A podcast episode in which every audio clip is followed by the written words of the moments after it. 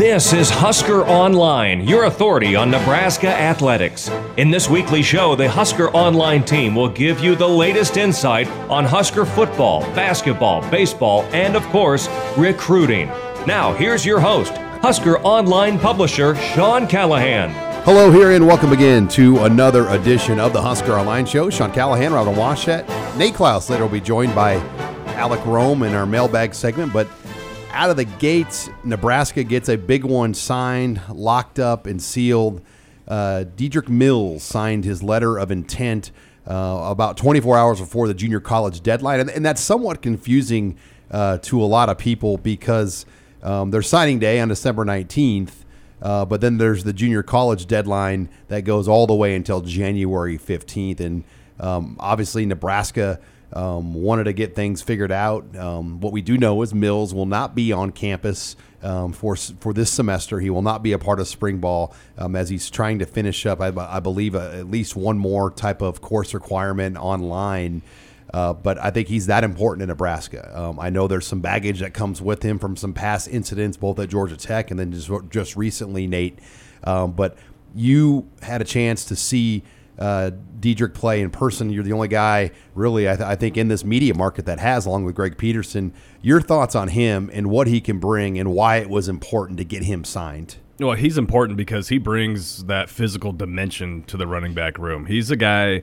He's not the, he's not a big guy like Devine Ozigbo, uh, where you know Devine played at 220 to 230, anywhere in between there. But Dedrick plays with a physical style. He likes to run through people um, or or over them or whatever. He he he, he just would loves to lower his shoulder and, and run over people. Um, now he can he's elusive and, and he's got some speed and everything, but he he really kind of prides himself on on being able to run between the tackles and getting those tough yards and running over a linebacker in the hole. And and I don't know if you can really look at the the running back room right now and say that there's a guy on this roster that really fits that mold. Uh, so, and so I think that's why he's such an important piece to this team into this recruiting class because he adds that dimension to that running back room. Well, especially with what they lose with Devine Ozigbo. Um, you know, obviously he emerges their number one all around back, but uh, that physicality he brought, especially down the stretch, late in Big Ten play, is probably one of the biggest voids uh, in that running game. As talented as Maurice Washington is, that's not his strength. And I know Mills isn't the biggest guy. He's like, what, 5'11, 215, something like that. Not even 215, but closer to 200. But he, he's a physical runner. I mean, he played the, I think they call it the V back or something in, in Georgia Tech's triple option.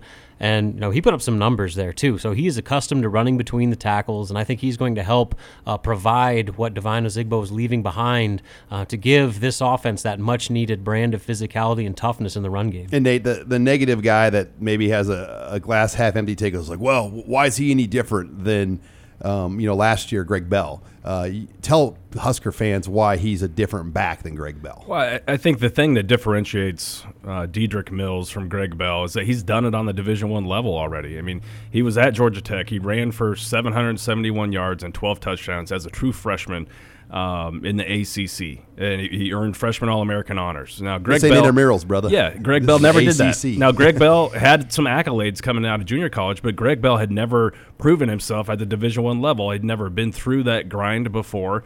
Um, Has Greg Bell found anywhere yet either? I mean, I that, don't think so. I, I, am still. That was he's going to look back and really regret that move. I believe. I'm on social media, you know, obviously, and follow him, and and he has some really random Instagram videos and things, and none of it looked like football. I mean, I, I have no idea what that guy's doing, and yeah, and I'm guessing he's not getting any glowing endorsements from Nebraska. No, I'm. I wouldn't think so. I mean, you kind of burnt the bridge. Yeah, you, you, left your team high and dry right before Wisconsin. Yeah, yes. right, right before a big road trip in Big Ten play. Yeah, and, and that, honestly, that could have been a situation where, I mean, not, not that Nebraska was you know on some undefeated streak or anything like that, but it could have been a deal where it you know it really um, ruined the locker room or something like that. Uh, looking back, and maybe it galvanized that locker room a little bit, but uh, but yeah, that was that was not he did not handle it very well. And for the record, he is still undecided. He has not found a new school as of Wednesday.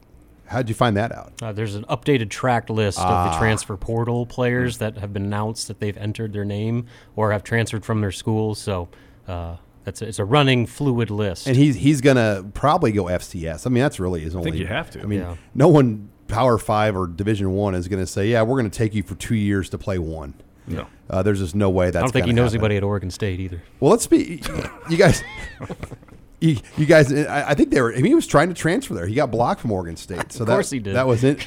Uh, but we talked about Ozigbo just briefly. Holy cow, guys! I know. I mean, Wow. he's like a fine wine. He gets better with age, and, and and you know we knew he had potential. Everybody did, but he got shelved like the year before under Riley, where we just you know he wasn't a factor, and nobody thought he was going to be a factor this year because of Greg Bell and the guys coming in, and we know what he did this past year, first thousand yard back since Ameer Abdullah. But now you see him in the East West Shrine game. He's taking the head, tearing up the headlines down mm-hmm. there. He's getting all the headlines. I mean, the large majority of them. Yeah, I, saw somebody tweet out that they think he could be a, third round pick, and he's probably not done yet, especially uh, with this week uh, or whatever of uh, Shrine Bowl practices and then the game, obviously. And uh, that stock is going to continue to rise. And, you know, I'll call myself out once again on that. I think on this very show, we were sitting there talking about who was going to merge from that running back room. And I said Devine Ozigbo was the last guy on that list, that he was the odd man out in this offense and just didn't fit, uh, was probably going to transfer.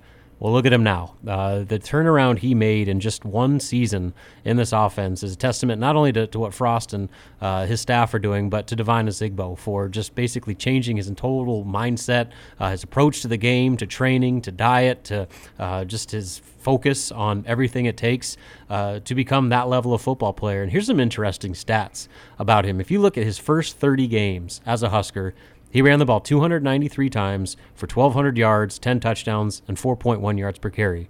Over his final nine games as a Husker, he ran the ball 136 times for 998 yards, 11 touchdowns, and 7.3 yards per carry. So, talk about flipping the script and changing the entire course of your football career. It's pretty unbelievable, and you're not the only one, Robin. I, I mean, I, I'm pretty sure I said something like, you know, he would we be all did. delegated to to being the uh, the short yardage Exactly. guy. I mean, you know, and so I- I don't think anyone could have predicted his emergence there, and and now he's out in the Shrine Bowl practices, you know, kind of proving himself to be a potential three down back. I mean, he's he's people are raving about not only his his explosiveness um, and and his physicality, but his hands too. He's, he's catching the ball extremely well, which we saw some of that while he was at Nebraska. But um, I mean, it, it's pretty amazing, and and he is the poster child, I think, for for this new staff, and especially for Zach Duval. Of, you know what what can happen if you totally buy in to what these guys are selling. and it's somewhat of an indictment of the previous staff that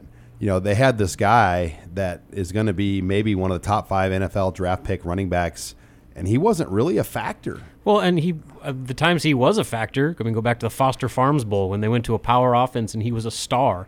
Uh, the 2016, I think the Illinois game where he ran for, you know, that was one of their best rushing performances of the season, and then they just went away from it and started airing the ball out. So, uh, yeah, that is an indictment on the staff for not realizing you got a guy that could be pretty good as a Big Ten running back, and you don't use him nearly as much as they should. do you buy that he was like internally suspended in 2017 because he didn't play what the first two games or three games of that year? Yeah. It, well, and then and Reggie Davis was always real coy about you he know was what- weird about it, too. Really, And then when he finally got in the game, like he got a couple like big short yardage runs and looked great, and it was like the most sarcastic Memorial Stadium. I told you so clap. Yeah. Like you coaches are a bunch of dumb, you know what's. Yeah. You're not playing your best guy. Yeah, I, I don't. I honestly, I have no idea. I mean, I know that was the theory. Yeah, okay, yeah, he did something, and and so that's why he's he's in the doghouse. But I mean, who knows? I mean, there He was never so had a many. rela- I don't think he had a great relationship with like a Davis and that staff either. I mean, Davis was a good guy, but I felt like very few players had relationships with him. Yeah, uh,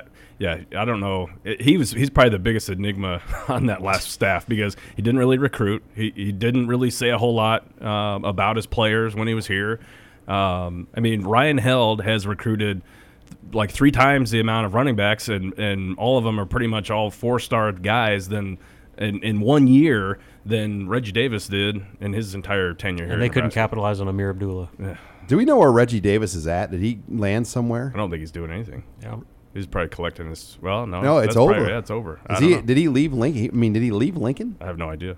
Huh? Yeah, no, that a good guy. Yeah, just it's a, it's, Yeah, a, it's he- amazing when you see what the only running back he really recruited was Jalen Bradley. Yeah, pretty much. Jalen Bradley's like the only guy. Newby was a leftover, Mm-hmm. and Devine was brought in by Charlton Warren. Yeah, Charlton Warren was the, the guy that I guess found Devine. Devine had committed to to Iowa State, and then he was able to, you know, Charlton basically flipped him, and then, as we all know, Charlton bolted for North Carolina. Like, uh, How about that, by the way? later. Charlton Warren and um, the, who's the other guy? There's two Nebraska former DB coaches, both candidates for the Georgia DB job. They were, you know, Well, Charlton's now at Florida. Florida. and um and Corey Raymond, Corey Raymond, and Terry jo- Joseph. All those guys Yeah. like are like Yeah. whenever there's an SEC job open, they're always like the name that gets Well, mentioned. and, and Corey Raymond's been mentioned for the uh, the Ohio State deal too. I think so. If there's one thing, Bo knew how to hire DB coaches. He didn't know how to keep them Couldn't- though. yeah, couldn't keep he his. didn't know how to keep It them. didn't matter if they fit what Nebraska was doing whatsoever. I don't think it was just Bo either. I mean, that seems like that that position at Nebraska has been a revolving door for like the last 10 Corey years. Raymond, uh, Capital One Bowl. Nothing will top that comment. After Nebraska just lost to South Carolina, and Yeah. he just said to a bunch of reporters, "Look at them and look at us. Yeah, that was the Alshon Jeffery team. Yep, so that was- Yep. Look at them. Alfonso look at us." And By the way, Alshon. Nebraska should have won that game. So No doubt. Don't say the look at him. Look, Nebraska They- freaking choked that game away. They had some dudes though. They had some. They did have some dudes, but yeah. I remember watching warm ups and I was like, "Holy!" They're two cow. defensive ends, Yeah, uh, the one- Ingram and yeah Ingram. Clowney. Gosh, Was it Clowney? Yeah. I think it was, yeah. was Clowney And then team? Jeffery, he might have been yeah. Alshon, freaks, yeah. Yeah. and and yet and yet they were playing. Ingram was Ingram was like, you know, the better guy on the team, but Clowney was obviously the Mm-hmm. Yeah. better prospect. Yeah. And Old Spurrier. all right, when we come back, we are going to shift the conversation over to the Nebraska basketball team as they found their stride at Indiana. We'll get Robin Washut's thoughts on kind of the big turnaround and what Bill Moose's presence in Bloomington meant to him. That's next. You're listening here to the Husker Online Show. You're listening to the Husker Online Show, your authority on Nebraska athletics. And welcome back here to the Husker Online Show. Sean Callahan, Robin Washut, talking some Nebraska basketball as Huskers get really one of their biggest wins of the season, Robin, as you kind of look at how things played out this week uh, at Indiana and, you know, talking to some people kind of around the program. It was really a must win type of game for the program because if they lost their fourth Big Ten game in a row on the road, um, you start to kind of lose some culture at that point because one of their internal goals was to win road games, and they would be 0 4 on the road. Um, the In ne- Big Ten, yeah. And the negativity would have been at a sweltering all time high. Michigan State coming into Lincoln, and we're taping this obviously before Michigan State's game Thursday, so we're not going to get into too details on that. But um, it, it was just a big moment in this season to not only beat Indiana, but to just stick it to them. Yeah, the manner in which they won. Uh, the fact that they won the game isn't a total surprise because Nebraska actually leads uh, the series against Indiana all time, and uh, has really they've won what two in a row against them, uh, dating back to last season. So I mean, they've kind of matched up really well with Indiana uh, for a while now, but. Uh, to jump out on them the way they did, go up by 18 points in the first half, and then even though they sputtered for you know good eight or nine minutes and let Indiana crawl back all the way to three points, they found a way to finally have that killer instinct and finish the job. Uh, that was what was lacking in those previous Big Ten losses. Uh, being up eight in the second half against Minnesota, being or sorry, up 13 against Minnesota, up eight against Maryland, um, you know, and having chance after chance against Iowa and never being able to close it out. Uh, that's I think was really a dark cloud kind of hanging over them was the inability to finish the job in games that they felt like they should have won, and so they finally did that in a major way and had Indiana fans heading for the exit with like four minutes left in the game, um, which is pretty telling because you know, It was their first home loss of the year. Yeah, they had I mean- won ten in a row at home this Yep, year. dating back to last season, and uh, you know they're they're a top 25 team for a reason. They got a lot of talent. They got a first team All Big Ten player in Juwan Morgan. They got a lottery pick in Romeo Langford, uh, and so I mean that is a team that is good. And when they're clicking, they are as good as any team in the conference. And Nebraska had them flustered from start to finish. Indiana thought they could go man to man with them and just beat them with their guys, and Nebraska made them pay for it early and often. Yeah, we talked about that, Robin. When when teams decide just to play Nebraska straight up man to man, my old basketball coach we used to call that straight up fifty, just full court man to man. Um, You know, it, they they don't that, that's not good. I mean, I, I, Iowa, you know what they did, the blueprint of kind of junk defensing it up, three quarter court press. That's what gives Nebraska problems. Yeah, you, I mean the the formula is to go away from whatever you do defensively and just pack the lane and make Nebraska beat you with three pointers. And Iowa did exactly that. Uh, they added a press element that for whatever reason Nebraska struggled with, and then Iowa hit uh, clutch three after clutch three. And so I mean, that that's how you beat Nebraska. You get their bigs in foul trouble, uh, you beat them on the perimeter, and you don't let them score at the rim and get to the free throw line. So uh, that that is the blueprint. But for whatever reason, Indiana did did not try to go to it, and they thought that their guys could beat Nebraska's guys. Well, it turns out Nebraska's starting five is as good as there is in the Big Ten Conference, maybe next to the Michigans. Uh, but uh, I mean, that, that was not a surprise that you know Nebraska was able to have that sort of you know level talent field, uh, but the way that they kind of uh, negated all of Indiana's strengths in that game and controlled it, they did not trail one minute in that game.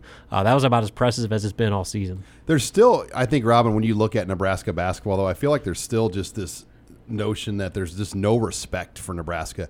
Um, when they win, um, it's because the other team played bad. Um, the rankings and the, the way the pollsters vote, you, you can just sense Nebraska doesn't get a lot of love. I mean, the only thing that's showing Nebraska a lot of respect right now is the, the new RPI, the net ranking. Um, but it, it's just interesting to me, even the Indiana win. I felt like it was more Indiana played like crap versus Nebraska played well. Well, especially if you read any of the uh, Indiana post-game coverage. I mean, you thought Nebraska was like the St. Mary's School for the Deaf and Blind, and this was the most uh, atrocious loss in program history. Uh, so, yeah, I think there is a lot to that. Um, you know, the fact that they're a consensus top 15 and all the reputable analytics, you know, whether it's the net, uh, KenPom, or whatever it may be, uh, Nebraska is, you know, one of the best teams in college basketball as far as that's concerned. But then they're barely even able to make it into the top 25 when it comes to the AP voters or even the coaches' votes for that matter. Yeah, it's just the program is the only Power Six uh, Power Conference team that's not won an NCAA tournament. Mm-hmm. Well, and Miles has said it himself. I mean, if they had Iowa State on the front of their jersey, they're a top 10 team or top 15 team. you know, Tech, I mean, and, and I'll give you credit when they lost to Texas Tech, it was panic city around here. People were pissed, and Oh, yeah. and, and you called that loss for what it is. You said this is going to be a team that's going to maybe win the Big 12. And they might, I mean, they've got as good of a chance to unseat Kansas as any team in the Big 12 right now. they're, they're loaded. They're loaded with uh, veterans across the board. Kansas has that big injury now. Yeah, they got a lottery pick and Jarrett Culver. Uh, I mean, they, they've got everything necessary. That's a potential Final Four team uh, if they're able to put it all together. Is that guy going to be there next year? I Chris mean, Beard, I mean, you would think if he he's going to be as hot of a name uh, for any blue blood that comes to town. I mean, if Calipari were to step down or whatever it may be, you know, there, there's going to be a lot of draw for Chris Beard. I mean, he is a stud coach. Remember, he was at Stephen F. Austin before that, and he led the Lumberjacks to the, I think that's their nickname. Stephen Yeah. F. Austin to the NCAA tournament, uh, had him win a game or two. So I mean, that dude can coach and he can recruit, but he's a Texas guy, so it might be hard to pull him from out of Got it. If, if Nebraska had that win under their belt, I Oh mean, my gosh, where would they be? They're in the tournament. Yeah, I mean it's. I mean, that's a win over a top 10 team right there. Uh, and that's, you know, the same opportunity that they have against Michigan State. Uh, they're going to get them twice. They got Michigan still left on the schedule. Uh, you got a rematch with Iowa. You got Purdue on the road. You got Maryland coming to town. So there's plenty of opportunity to continue to stockpile those quad one and quad two wins, which, uh, let's make note. Go back to last year. Obviously, what kept them out of the tournament was the lack of quad one wins. They had one Michigan. at home against Michigan, and they had two quad two wins. Now, through 17 games, they already have two quadrant one wins at Clemson and then at Indiana, and they have three quadrant two wins uh, against Seton Hall, Creighton, and Oklahoma State. so take that, Jerry Palm. So I mean, they've already surpassed their postseason resume, and you're not even into February. I. So- I, I got a kick out of that last year. Jerry Palm fighting with Nebraska. I mean, the Nebraska Oh, yeah. mob just goes after those guys. Turns out he was right. He was right. Lunardi was the same way too. Uh, for whatever reason, you know they. I mean, despite Nebraska w- winning 22 games, being 13 and five in the Big Ten, uh, that stigma that the Big Ten wasn't any good was too much for Nebraska to overcome. Well, now you look at college basketball. The bids are going to be down. The Pac-12 is like maybe Yep. a two-bid league. The Big 12 is going to be terrible. Mm-hmm. The Big 12 six to maybe 7 The Big East is maybe three. Big Ten's eight, maybe even nine. I, I'm yeah, I mean, I've seen some with And it could 10. be more. And then obviously the ACC. Yeah. Um, but you know, between the ACC and the Big Ten, they're going to comprise 18 to 20 bids. So basically, you need to be if you're in the top half of the conference standings, you will make the NCAA tournament. That's where Nebraska is right now, and so they're sitting just fine at you know, 13 wins, being three. They got a three in the hold serve, essentially. Yeah, and you know, you. I mean, I'm a, I'm a big KenPom guy, and so after this Michigan State game, KenPom predicts Nebraska to win nine of their next 10 games, with their only loss coming against Purdue on the road. and that would put them over 20 wins. Yeah, and you're in double-digit uh, Big Ten wins uh, with with Michigan, Michigan State, and Iowa still to go after that. And I think Purdue is a winnable road game. It is. I mean, they okay. So the the projection has Nebraska losing that game 74-71 with roughly about a forty percent chance to win. So you'll take that any day. because they, they don't play like a traditional Purdue team. No, and they don't have the Isaac Haas or uh, the Hammond guy. You know, they don't have those monsters in the middle. They, got have that, Haarms. that sweet foreigner guy. yeah, who is like the, one of the most hated dudes around the Big Ten. But Christian Laettner of the Big Ten. they still make threes. They still play tough defense. They still have Carson Edwards, who's one of the best players in the, con- in the country. He's a first teamer. Yeah, I mean he's he's a consensus first teamer, but uh, they're vulnerable and they've been beaten and they've looked pretty bad along the way. Now Michigan doesn't come to Lincoln, do they? No, the, Nebraska goes there on February 28th. So that would be a really great opportunity. That would be, but you know they get Michigan State twice. they though. do get Michigan State twice, and you know, obviously they got uh, Purdue coming to town, Wisconsin, Ohio State, um, and then Iowa to close out the year. And so that's a, a handful of top 50 teams right there that, um, again, is going to bolster your resume. All right, when we come back, we are going to bring in Husker Online intern Alec Rome. We'll take your questions in the mailbag next. You're listening to the Husker Online Show. You're listening to the Husker Online Show, your authority on Nebraska athletics. And welcome back here to the Husker Online Show. Sean Callahan, Robin Washut, Nate Clouse, and Husker Online intern Alec Rome as we are going to take your questions in the mailbag. Uh, and Alec, uh, what do you got this week, man? Good. By the way, good to have you back here for the second semester. I don't think we've had you in studio. Absolutely, no. It's been a while, and I've got to say it's been so crazy. It's uh, I haven't been here in so long that the music has all of a sudden changed on this program. Now we have DNCE and Drake, so that's pretty I crazy. mean, we mix it up. I mean, That's we're, good. No, I NFL like it. Mm-hmm. films has always kind of been our roots. Um, we like the NFL films during football, but try to mix it up a little bit here and there. But what do you got? You got a mailbag this week? A few questions. Uh, what do you got to start us out with? That's right. Now that you've seen the football staff working for a full year, who is the best recruiter? Who is the best teacher? And who is the most animated on staff? Um, I think it's Ryan Held is hard to, to go against just because of his versatility as a recruiter and how he got him with Wan'Dale Robinson, the JUCO stuff that he's good at doing with Dedrick Mills, and some of the other things he did. So he's my best recruiter. I'm gonna go best teacher, kind of a tie. I I, I- I think Barrett Ruud, and I think Mario Verduzco. Uh, those two guys, and what Verduzco did with Adrian Martinez um, as a freshman, getting him ready, that, that that was impressive. But what was the other, the best what? Um, best or Most most, animated. animated. Yeah. Most animated, probably Mario Verduzco, right? I mean, I don't know. I'm trying to think anybody else on that staff, uh, but Verduzco's not afraid to, you know, turn off the the sensors. I mean, he'll he'll he'll let it loose and, and tell you what he's thinking on the field, and um, he's a pretty animated guy. Yeah, I would probably say. Um, obviously, I, I think Held probably was the, the grind that he puts himself through on the recruiting trail. I mean, that dude is everywhere in every single recruit's living room, giving him the point and selling Nebraska. So I, I think he's got to be right up there towards the top. Uh, I'll throw Greg Austin there with the teaching. Um, I think that he relates to players in a certain way that um, not a lot of guys can replicate. I mean, obviously he knows what he's doing. He's played the position, but he's able to deliver that message uh, similar to like Barrett. I think guys listen to him a little differently um, because he connects with younger kids uh, on a different level. Um, most animated, yeah. I mean, it's hard to top Verduzco. I mean that that dude's kind of a caricature, but. Um, I think Chinander, he's he's kind of got some swag to him too. He's got the dip in, and uh, you know, is kind of got a, got a different uh, tough guy attitude to him. Yeah, it's hard to go against Ryan Held there. You know, I think Barrett Ruud may be one of the more underrated recruiters on the staff. I think you have to kind of look at him when you're talking about recruiting. Now, best teacher, I, I agree with what you guys have said so far, but I'm going to go with Travis Fisher.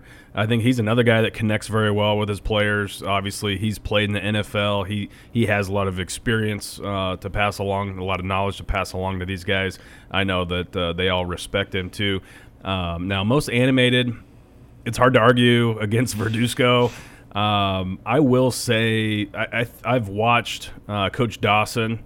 Uh, now, when you talk to him after post practice, he can get kind of worked up, and I've watched him obviously coach, um, you know, too, and, and he's very animated, he's loud, um, you know, and, and, and is real, uh, real passionate coach, I guess you could say. So I, I would throw him in there. All right, what do you got next? Compare and contrast Xavier Betts and Xavier Watts. What percentage chance does Nebraska have of landing All these right. two? First of all, it's Xavier, Xavier and and Xavier. Xavier. I, see, and I was like doubting myself there. I'm like, I'm just going to say them both the same and hope it's okay. Go ahead. Um, I would say Xavier. You know, and Nate. Nate obviously knows as much or more about these guys than anybody. Uh, but I, I just think he's a better football player with a better feel for the game, has a more competitive attitude. Where Xavier, it's really natural for him when you watch Xavier uh, Betts from Bellevue West. Um, I, I just think the game comes really easy for him. Um, where Xavier is just a die-hard competitor once he gets on that field. Yeah, Betts is Betts is the more I think gifted athlete all around. Um, I, I think he's faster. He's obviously uh, you know a little bit more. You know his physical prowess, I guess, is a little bit more impressive. Uh, at 6'3", 210 pounds or whatever he is now. I mean, he, he, he looks like a grown man already. Whereas uh, now Watts, though, I think he's probably the the more well-rounded total athlete and competitor and everything else, whatever other superlative you want to throw in there. Um, it's hard to argue uh, against what Watts has done. I know that he's not going to be the guy that shows up and and you know wows you with with his you know measurables or or his testing numbers. But you just turn on the tape. I mean, that guy, all he does is make plays. He's a he's a you know he's a basketball player too for Burke. I know he makes a ton of plays on the court too, um, and and he's just the ultimate competitor. So um, you know they're they're both really impressive. But those are the things that kind of uh, differentiate each other.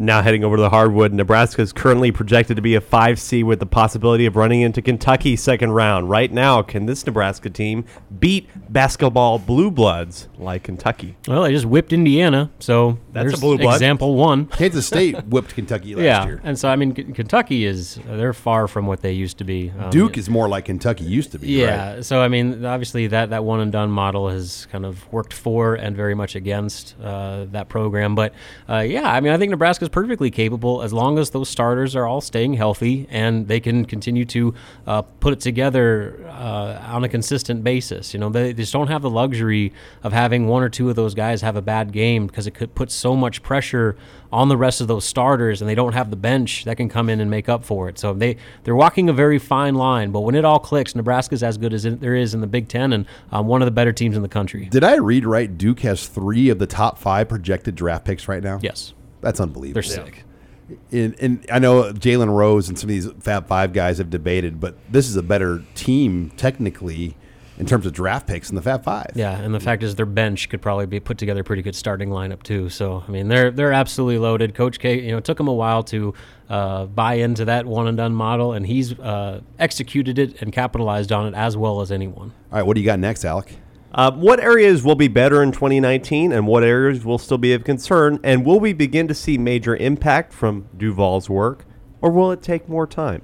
I think the offensive efficiency is going to keep getting better.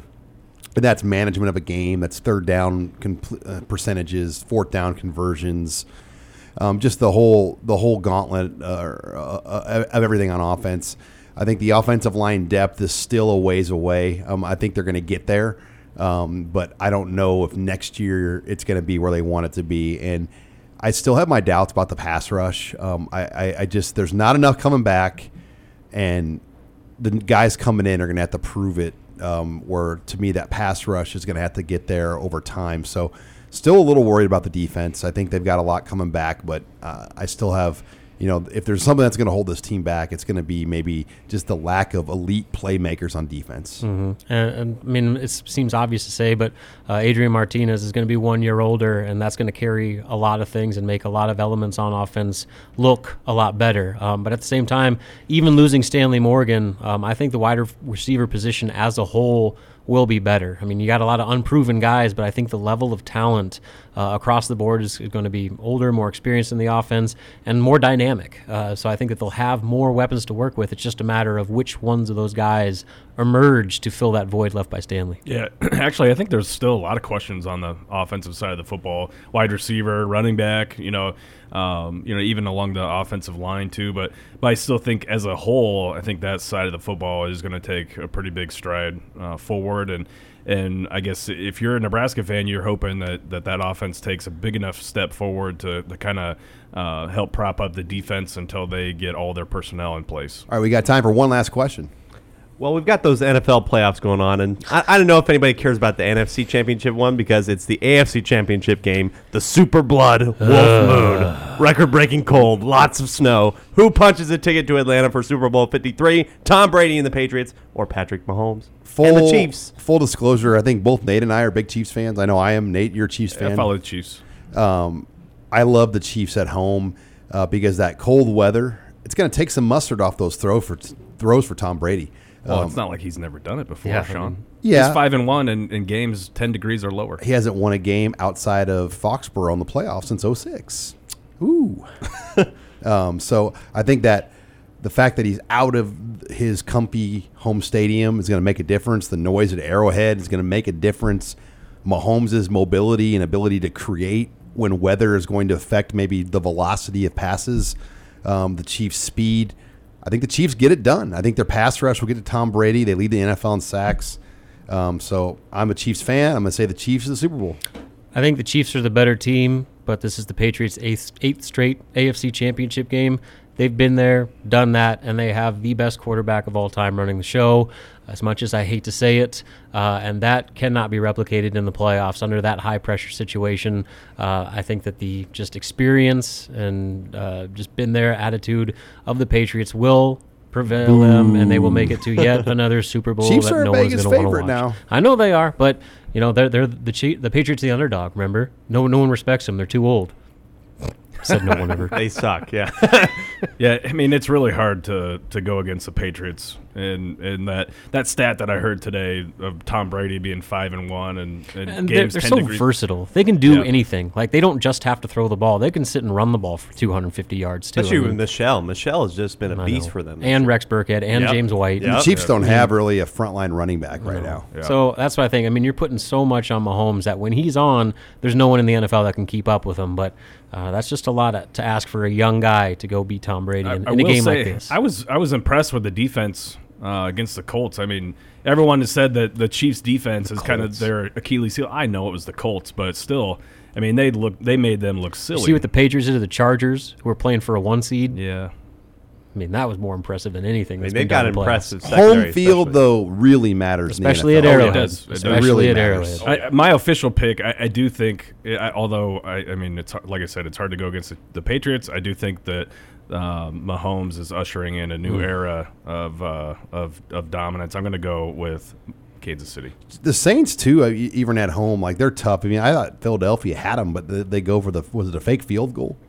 They they called a fake, uh, or they went for it to, to kind of break that game open and get back in it when they were down. It was a fourteen. Hmm. I was watching on my phone at my in-laws' I think so it I didn't pay was. that. It was I think it fourteen was. nothing, and they were going to kick a field goal, and then the Eagles w- and the Saints went for a fake and got it, and then they scored on fourth down. I mean, they, Yeah. I Hmm. They're mean, so tough to beat in, in this New Orleans. And Jared Goff hasn't really seen anything like that atmosphere probably in his young career. So I, I would think the Saints get Yeah, the, the win. fact that it's in New Orleans, I give the Saints the edge. Yeah, I'd have to agree. Yep. All right. Well, that wraps it up for the mailbag. When we come back, Nate Clouse and I will break down the final Rivals 250 and Top 100. Nebraska well represented in that. And then we'll close the show with more recruiting. That's next here. You're listening to the Husker Line Show. This is Husker Online, your authority on Nebraska athletics. And we're back here on the Husker Online Show. Sean Callahan, Nate Clouse, as uh, the final Rivals Top 100 and 250 came out this week. And my gosh, Nate, I mean, it went pretty well for Nebraska, all things considering, when you kind of look at how things shook out in these rankings.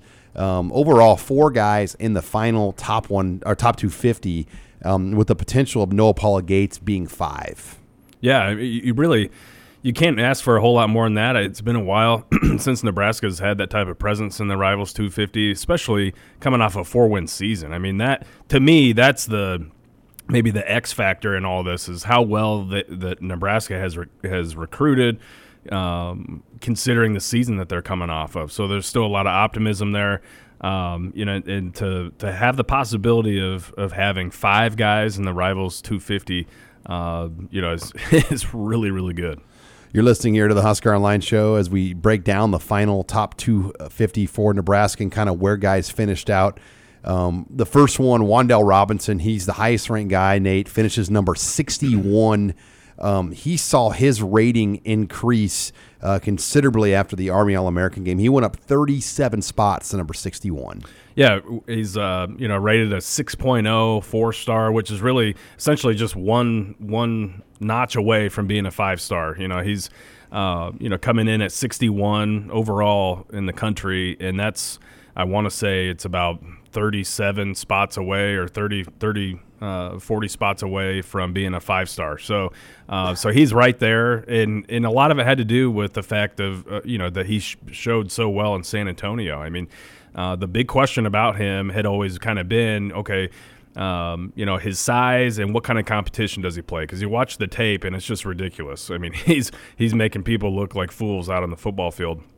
And yeah, he's he's not playing the greatest competition. It's 3A football in, in Kentucky, which would probably be you know the equivalent of C1, maybe maybe probably Class B. Yeah, Class B in, in Nebraska, and uh, and he's an elite level athlete. So yeah, he should be making people look like fools out there. But he went to San Antonio and he was making the elite of the elite looking like fools too. So uh, so that's what really prompted his giant move up. Plus, he's built well. He's not the biggest guy, but he's he's he put trains together. a lot. He's tra- he trains a, a lot. His dad is a professional trainer, certified trainer.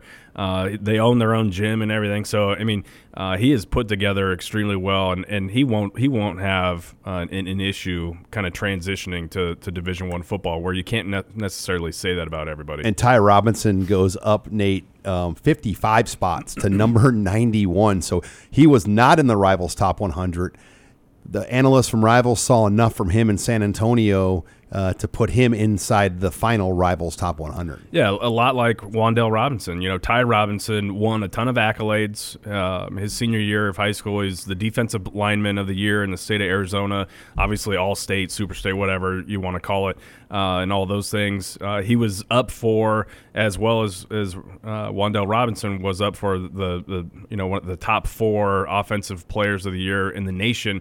Ty Robinson was up for uh, one of the top four um, defensive players uh, of, of the of the year. So, or he was a finalist of, with three other guys. So, uh, I mean, the guy had you know 35 tackles for loss and and I think like 17 sacks this year, or something crazy like that. Then he went to San Antonio, and not only did he show you know his, his well with his size and explosion and, and, and strength and everything, but he showed some versatility too. I, I was really impressed with how he how he kind of grabbed on to uh, to being moved inside to play defensive tackle, how he how he held up against uh, double teams when when he was asked to do so, um, and and you know the kind of the total package, all the intangibles and uh, athletic ability that you that you could really ask for, and, and that's what prompted the big move with him. Nick Henrich comes in. Uh, he actually fell eight spots to number 127, and that's not really an, an indictment on Nick Henrich, but chose not to play in the Army Bowl.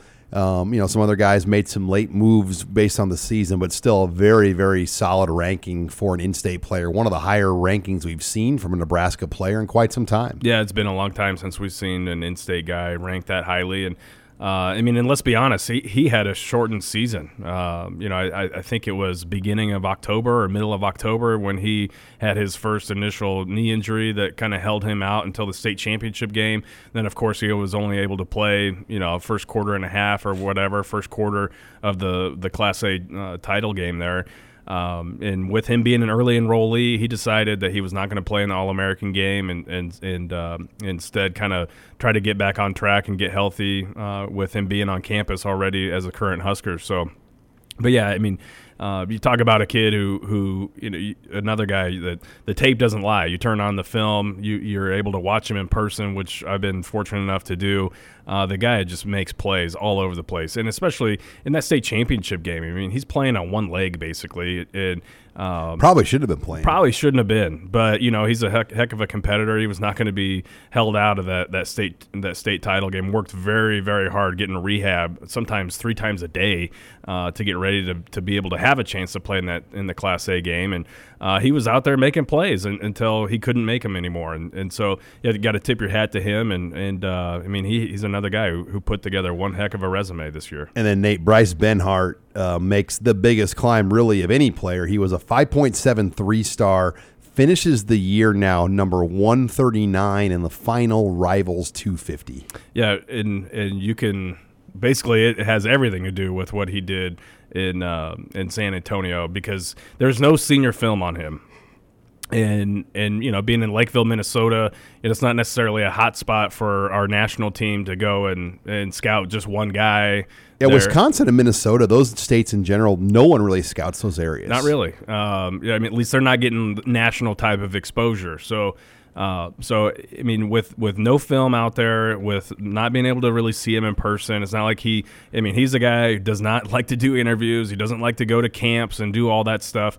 Uh, but he's he's kind of a you know he's a, a freak of nature. Uh, he's legit six nine, um, 300 pounds. Well, I actually played the game at about 280, 285 because he's wrestling right now. But he did unbelievably well in San Antonio all week long and opened a lot of eyes there. And you just look at him and you go, holy cow, this guy is going to be something special because he's got that, that combination of size and athletic ability and growth potential he's nowhere near reaching his ceiling. It's going to be kind of scary what he's going to look like after a couple years with Zach Duval in that weight room. And Nate, lastly, he's not a Nebraska commit, but I think a lot of people feel good that he could end up being one. Noa Pola-Gates, number 116 in the final Rivals 250. Another guy who um, who racked up a ton of accolades this this year as a senior uh, and really had a, a, heck of a resume throughout his high school career. He was the defensive back of the year in the state of Arizona, um, you know, and, and also you know won all the the All State and all that stuff and everything. But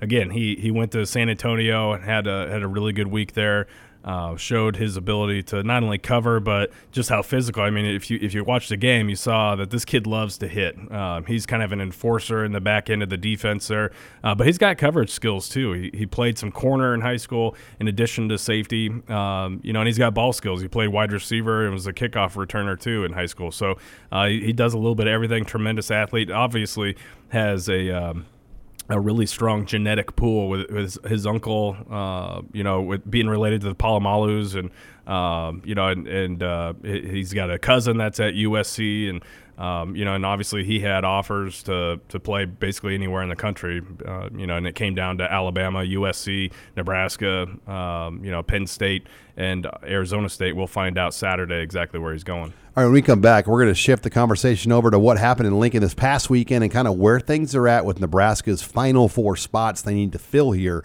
in this 2019 class. That's next here, listening to the Husker Online Show. This is Husker Online, your authority on Nebraska athletics. Final segment here of the Husker Online Show. Sean Callahan and Nate Clouse as we're talking recruiting.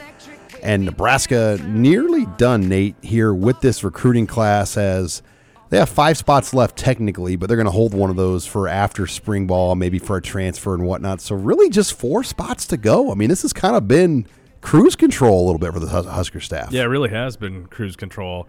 Um, the interesting thing is that there's four spots left, but there's probably, you know, ten guys in play. Yeah, ten legitimate guys that are that are still in the mix. So it's going to be really fun to see, you know, just how they they kind of put it together here and and what they're you know what they're what they value over you know one position over the other or one player over the other or however that that board is looking and something tells me that things are pretty fluid right now um, you know, it's it, there's a big difference between recruiting and drafting. You know, in the draft, you always say the the you know best available, and uh, but at the same time, when you get down to to this spot in recruiting, uh, when you only have a, a couple spots left, I, I, think that sometimes that does come into play where you go, you know what.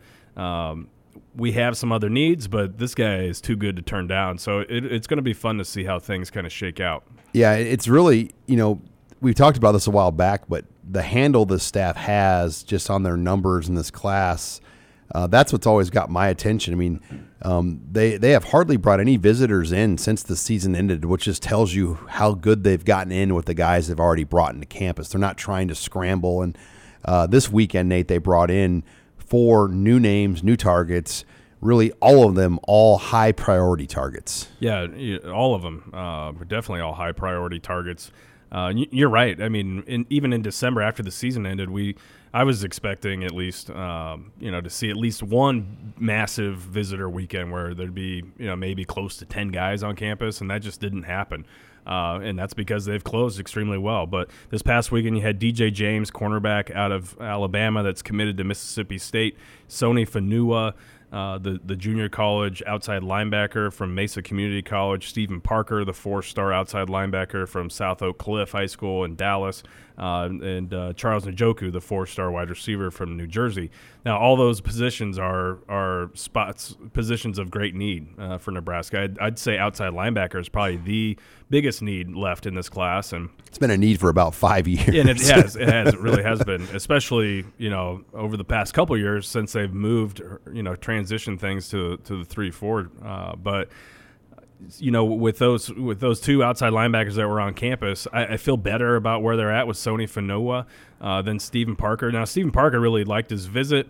Um, there was a lot of snow last weekend, and, and so that always makes things interesting when you have kids from the south, whether it's the southwest or southeast, wherever, uh, visiting.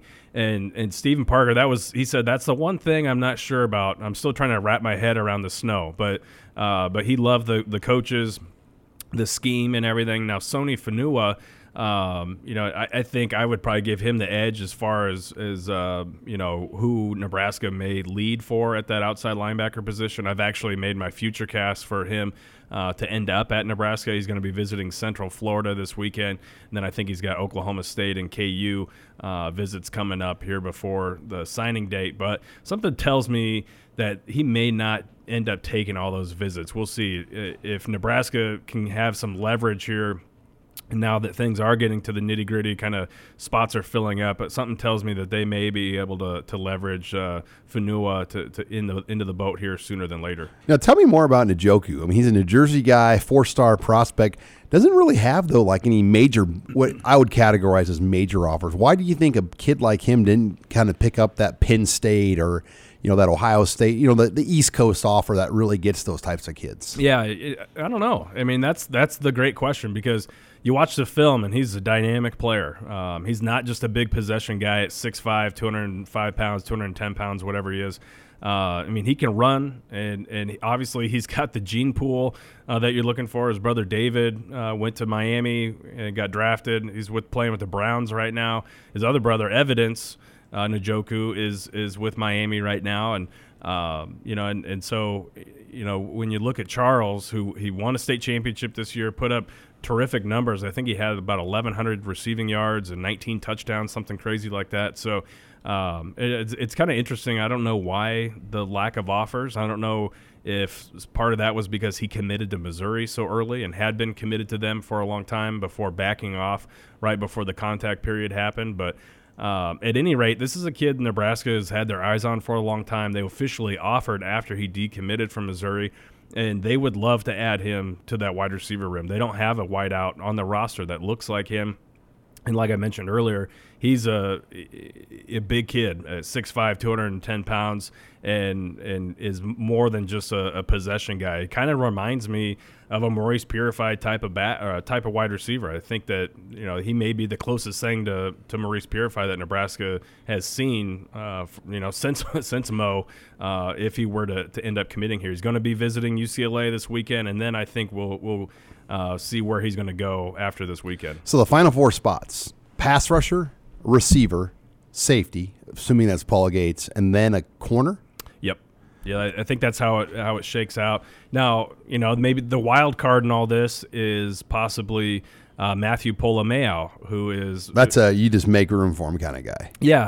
Uh, well, I mean, he's a four-star defensive tackle. He's cousins with uh, Noa Pola-Gates, so you know we'll we'll see what we'll see what happens. He's got to build that Polynesian community well, here. And, I mean, and, and that's one thing that I think is kind of flying under the radar right now. Nebraska is working very hard to to build a, a Polynesian community, to build somewhat of a Polynesian pipeline here. You have Vaha Vainuku on campus.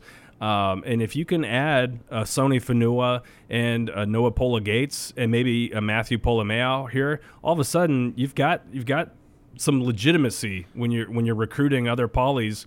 Um, you know, and, and when they visit Nebraska, they're going to feel more comfortable. And I mean, that's a very tight knit community. They all, I mean, they all know each other. They they've been going to the, the to the all poly camps together for years and years, uh, or you know, Tight knit community. tight, very tight knit community. So, uh, so this is something that, that this is not the first time that a coach at Nebraska has tried to do this. Um, Bill Callahan and Bill Busch really they tried really to. tried. They really tried, it, and it's hard. It's really hard, and uh, and really, ever since Nebraska, you know, ever since. Uh, uh, The '90s and late early yeah, 2000s. late '90s, early 2000s, they just for whatever reason have, have had terrible luck with it. Tony Fonoti, Dominic Raiola, Tony Tata, Junior Tagua. Yeah, I think, yep. I'm trying to think if there's anyone else I'm missing, but they had a really good Polynesian Yep. community on campus with those guys. Yeah, and you had, I mean, with the Raiola uh, deal, that that gave them instant legitimacy. well, and Fonoti. and, and Fonoti, I yeah. mean, they were both draft. High, they were both second round draft picks.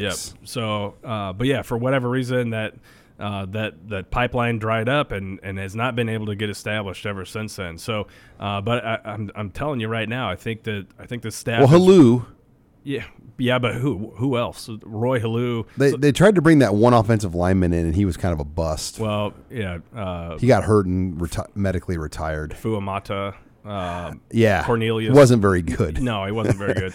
Uh, but yeah, I mean, you've had one or two here or there, but not Not a like, community. not a not a handful of Polynesians on the team at any given point in time. So, um, so I, I think that I think that the staff is really close to having that happen. So, And and weather doesn't matter. I mean, Utah has a ton of them. Yeah, and, yeah, and weather's- Oregon, Oregon, Oregon State. I mean, yeah, weather is not necessarily a huge issue. Now, obviously, if if you're coming from the islands, um, you know, if you're a Polynesian coming from the islands, then weather may may be a little bit of a factor. But for in the case of uh, of Sony Fanua, he's from Salt Lake City, so.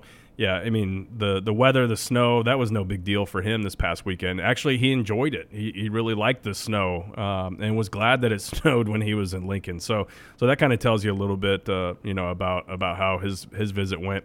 And I do think that that uh, Nebraska ends up getting him. now this weekend, Nate, just two visitors, right? That's it. John Bivens and Houston. And yep, John Bivens, uh, the running back out of Ohio, which is really interesting because even though Nebraska just signed Dedrick Mills this week, they're still bringing in John Bivens, and I'm not sure exactly how he factors into the equation. Um, you know, I don't, I don't know if that's if he's just kind of a, a backup plan in case something goes awry there, or if if They're just the- loading up there. or- yeah, or if they have, you know, if something happens between now and signing day where they have an extra spot, then then they give it to John Bivens. I, I don't know, but they've been on him for a long time. They obviously really like him, even though he's coming off of, of a of a knee injury um, where he decided not to play his senior year. That way, he was 100% healthy for wherever he ended up going to college, uh, which really I think hurt his recruiting overall. Uh, and, you know, I, I, I would. I mean, it's Nebraska and Toledo right now for for Bivens, and and he, this is a guy who a year ago at this time he had some big time offers, a lot of lot of lot of high profile schools after him. So we'll see what happens there. And then Demarion Houston, you know, it's pretty clear Nebraska wants to add one more wide receiver. Now he's not the big body guy that Charles Njoku is, but he is a burner. I mean, he's a legit four three four four guy. He's got verifiable track times. Um, he can flat out fly. Was a longtime Texas commit, and now he is since he has taken a couple other visits. One of which was to Minnesota, and the the Gophers actually seem to be you know uh, in, in fairly good position for this four star wide receiver out of Oklahoma City. So we'll see what happens with him in Nebraska after this weekend. All right. Well, that wraps it up here. It should be another busy weekend on Husker Online uh, with Nebraska basketball in full swing and obviously uh, recruiting as uh, Nebraska will have a few more visitors here in Lincoln over the weekend. Thanks again for joining us this week on Husker Online, your authority on Nebraska athletics.